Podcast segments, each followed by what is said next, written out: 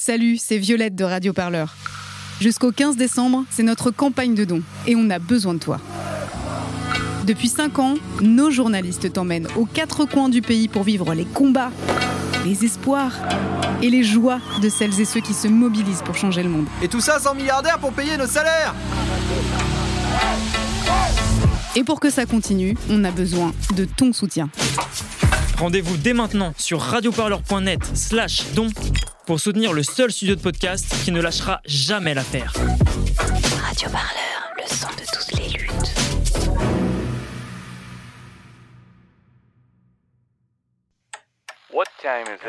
C'est l'heure de l'actu des luttes.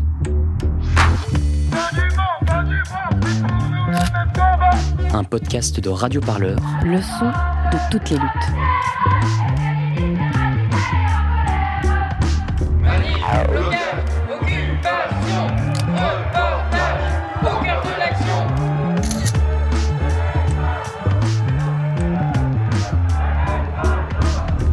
Entre flashball et lacrymo, Radio Parleur dans son micro.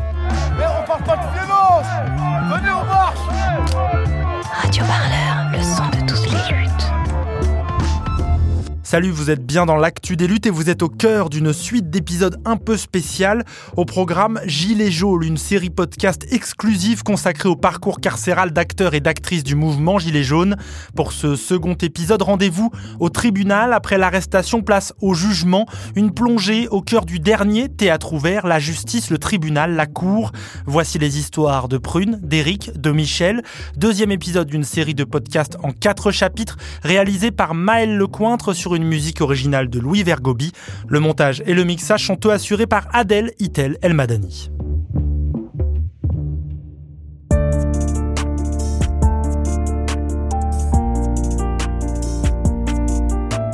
Dans le premier épisode, Prune et Eric racontaient leur interpellation et leur garde à vue.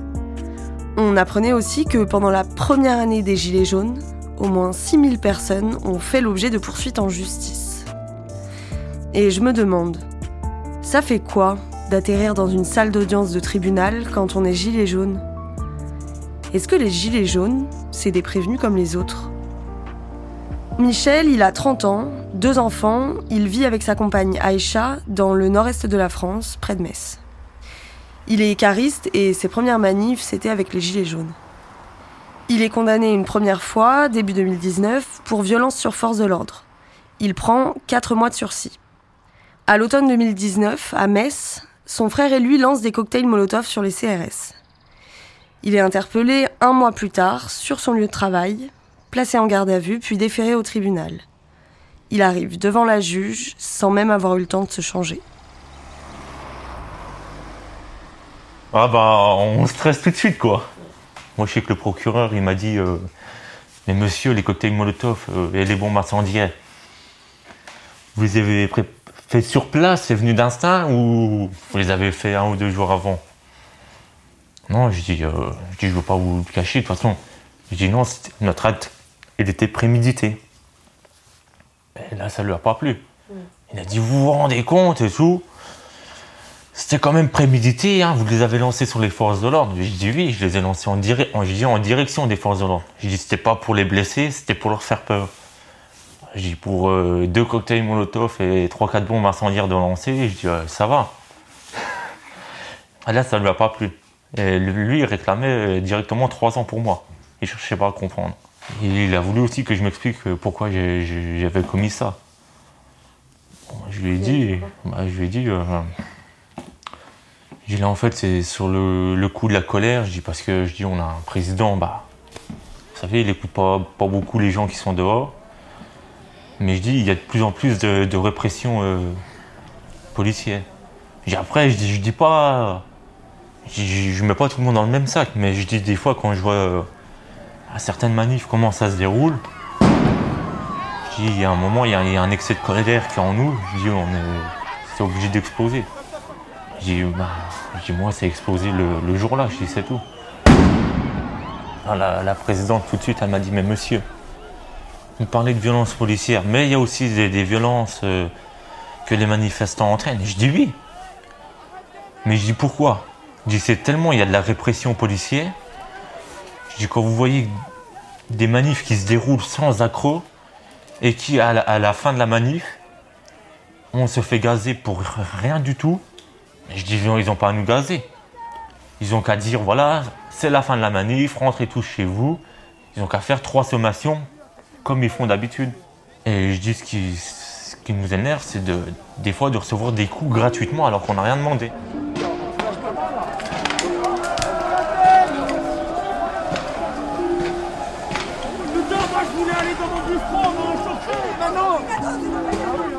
Mais je dis, ce qui est plus simple, c'est que nous, vous nous attrapez plus facilement que les policiers ou les gendarmes qui, ou, là-bas qui, qui les manifestants gratuitement pour rien. Il y a eu combien de policiers pour le moment qui ont été euh, jugés, condamnés? Et là, elle m'a pas répondu. Bah, je dis, madame, il y en a très très peu. C'est con parce que je dis, il y a des bons policiers, il y a des bons gendarmes. Mais je dis, ils payent pour tous les cons qu'on trouve en manif. Bah voilà, j'ai dit, euh, oh, voilà, je regrette euh, entièrement mes actes. J'ai pas pris conscience de, de ce que j'ai commis le jour de la manifestation. À la fin, je dis, c'est bon. On est grand, on a fait des conneries, voilà, j'assume, je paye, puis. euh,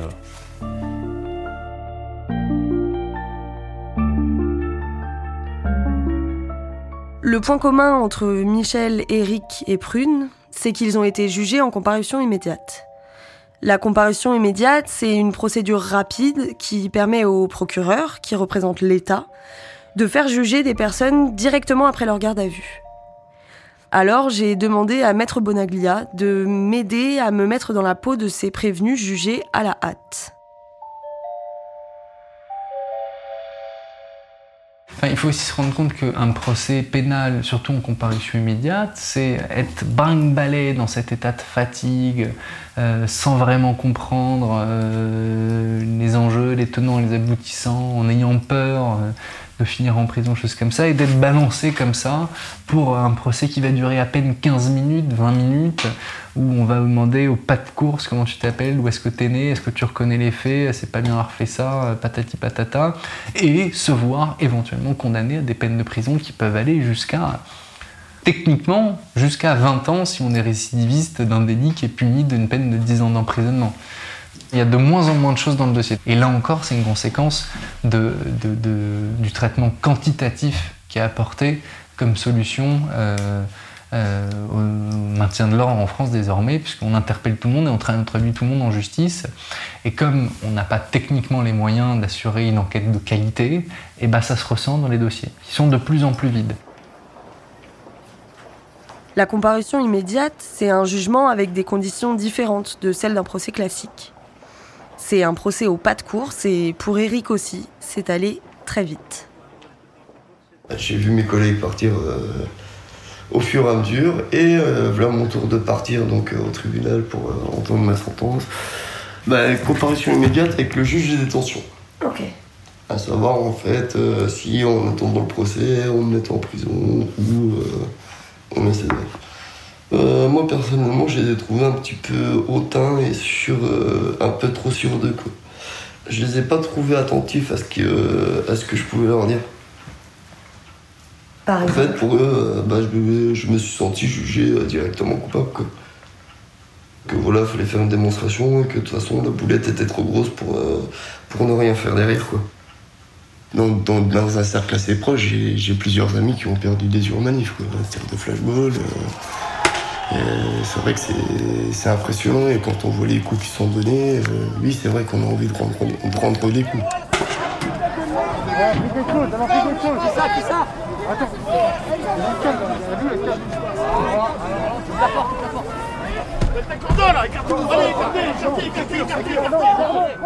Le cordon prendre des coups, ok, en direct peut-être, mais pas jeter des pavés, sachant que j'ai un vieux de la vieille des manifs et tout le monde sait que je suis pacifiste, que je suis pas celui qui jette. euh, J'ai jamais jeté un, pavé sur, euh, sur un flic, quoi.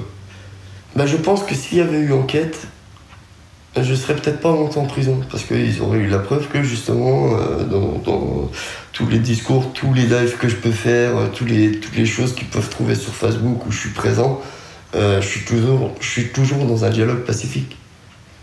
Bah déjà j'étais jugé par rapport à mon passé, hein, parce que ça, sachant que ma dernière histoire était en 2003, que depuis j'ai été chef d'entreprise, que j'ai construit ma maison, je me suis remarié, j'ai reconstruit une vie complètement différente de celle que je pouvais avoir avant. Après avoir passé la nuit en garde à vue, Prune débarque au palais de justice de Montpellier.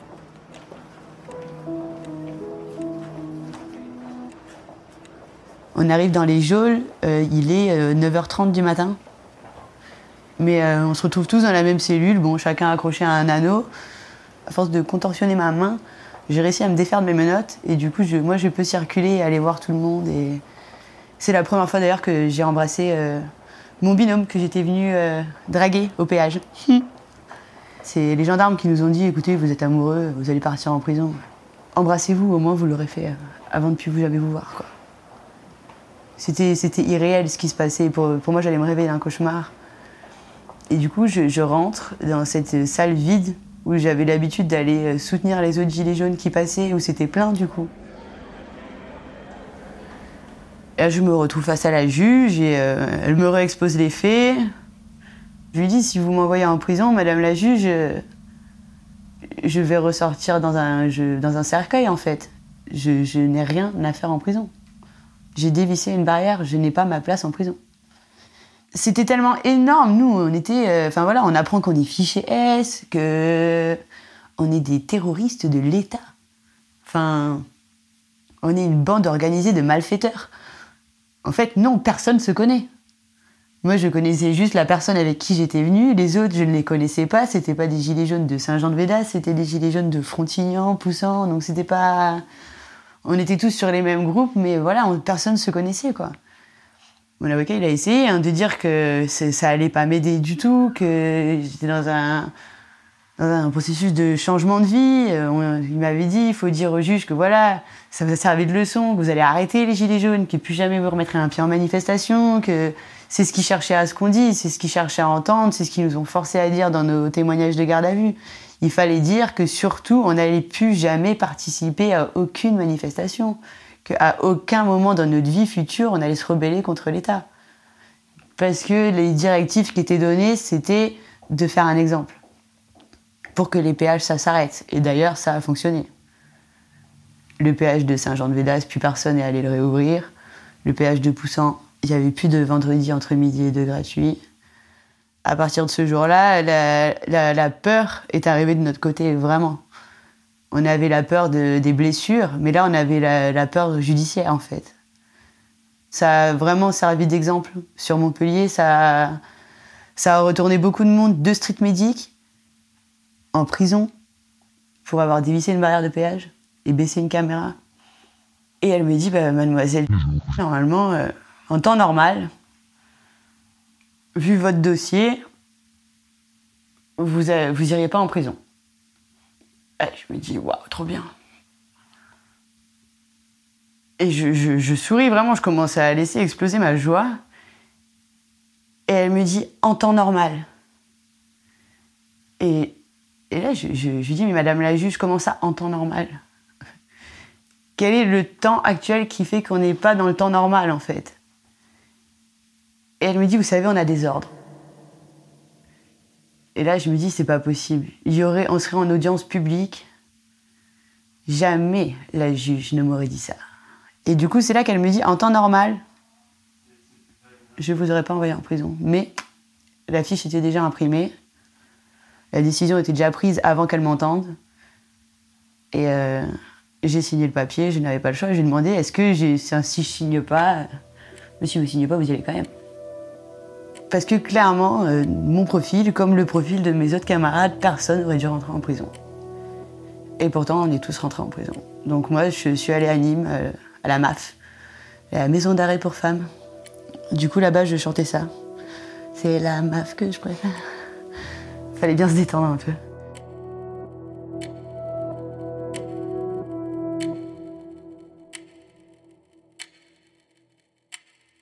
Parce que ouais, l'avocate de la partie civile a, a demandé à exploiter les fichiers euh, bah, vidéo et tout. Et tout de suite, la juge, là-bas, la présidente, elle a dit Non, non, on n'a pas le temps à perdre avec ça. Pour nous, on était déjà jugés. Avec ou sans vidéo, on était déjà jugés à l'avance. Parce que déjà en garde à vue, on nous disait, de toute façon, toi et ton frère, là, vous rentrez plus. Vous rentrez plus, vous partez en, en prison.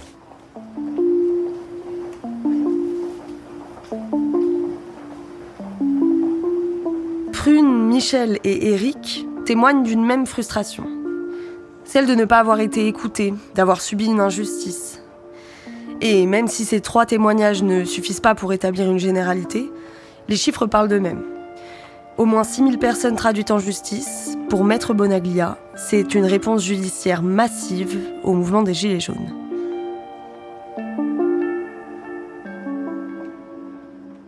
Bah, ils ont tapé très fort. Ils ont tapé très fort avec euh, cette idée que peut-être si euh, les peines de prison étaient plus fermes, plus dures et compagnie, ça allait euh, casser cette contestation sociale et qu'on n'observerait plus ça dans les jours, les semaines à venir.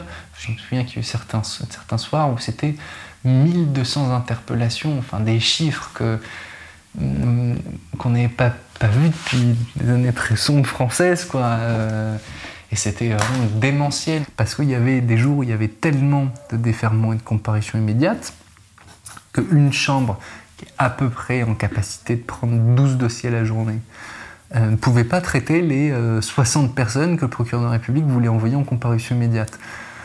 Décembre 2018 et les, les semaines qu'on suivi, ça a été. euh, c'était une hécatombe euh, judiciaire. Mm. Et puis, je lui ai raconté ce moment où la juge explique à Prune qu'elle a des ordres. Donc les procureurs de la République, les membres du parquet reçoivent des consignes, ça oui. Et ils doivent euh, répondre des directives de politique criminelle qui sont choisies par le gouvernement. Il y a eu des véritables politiques pénales spéciales de répression euh, euh, des toutes formes de contestation sociale, dont les Gilets jaunes ont été une d'entre elles. hein. Après, euh, les juges, ils sont euh, très immédiatement euh, soumis à des opinions politiques, euh, subjectives, euh, de pression de l'environnement médiatique, politique, des collègues, des choses comme ça. C'est pas une instruction, mais ça a un impact sur sa décision quand il apprécie des suites à donner à un dossier qui lui est présenté. C'est incontestable. donc, quand elle vous annonce le verdict à vous, Ah, ça fait mal. vous dites quoi? Putain. Putain, j'aurais dû réfléchir à deux fois. Putain de justice. Il y, a, y a tout qui passe dans la tête. hein. On va dire, d'un côté, ça fait mal, mais après, il y a tellement l'adrénaline. Et elle nous a expliqué que ce soir, vous rentrez pas chez vous. Elle me dit là, vous allez redescendre.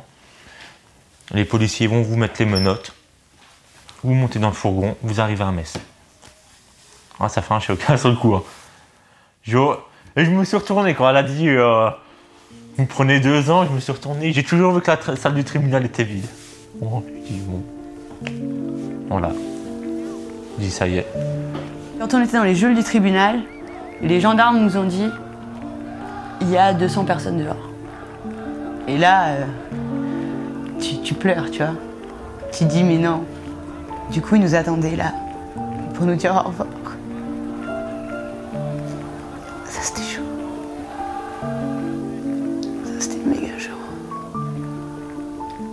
Parce que là, on se rendait compte que c'était vrai, quoi.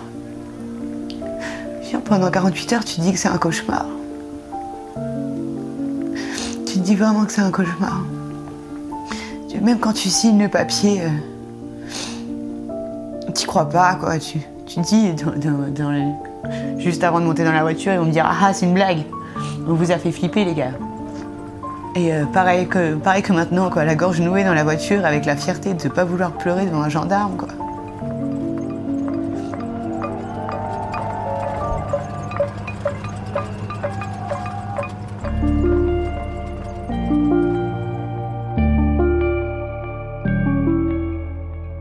Placée en détention provisoire pour au moins 4 mois.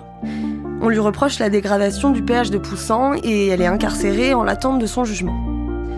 Eric aussi, il est placé en détention provisoire pour association de malfaiteurs après la découverte de tags anti-police autour de l'appartement où il est interpellé. Michel, lui, il prend 2 ans de prison ferme et 15 000 euros de réparation aux parties civiles. Ce qui les attend, c'est la prison. Et c'est ça que je vais vous raconter dans l'épisode 3 de Gilets jaunes.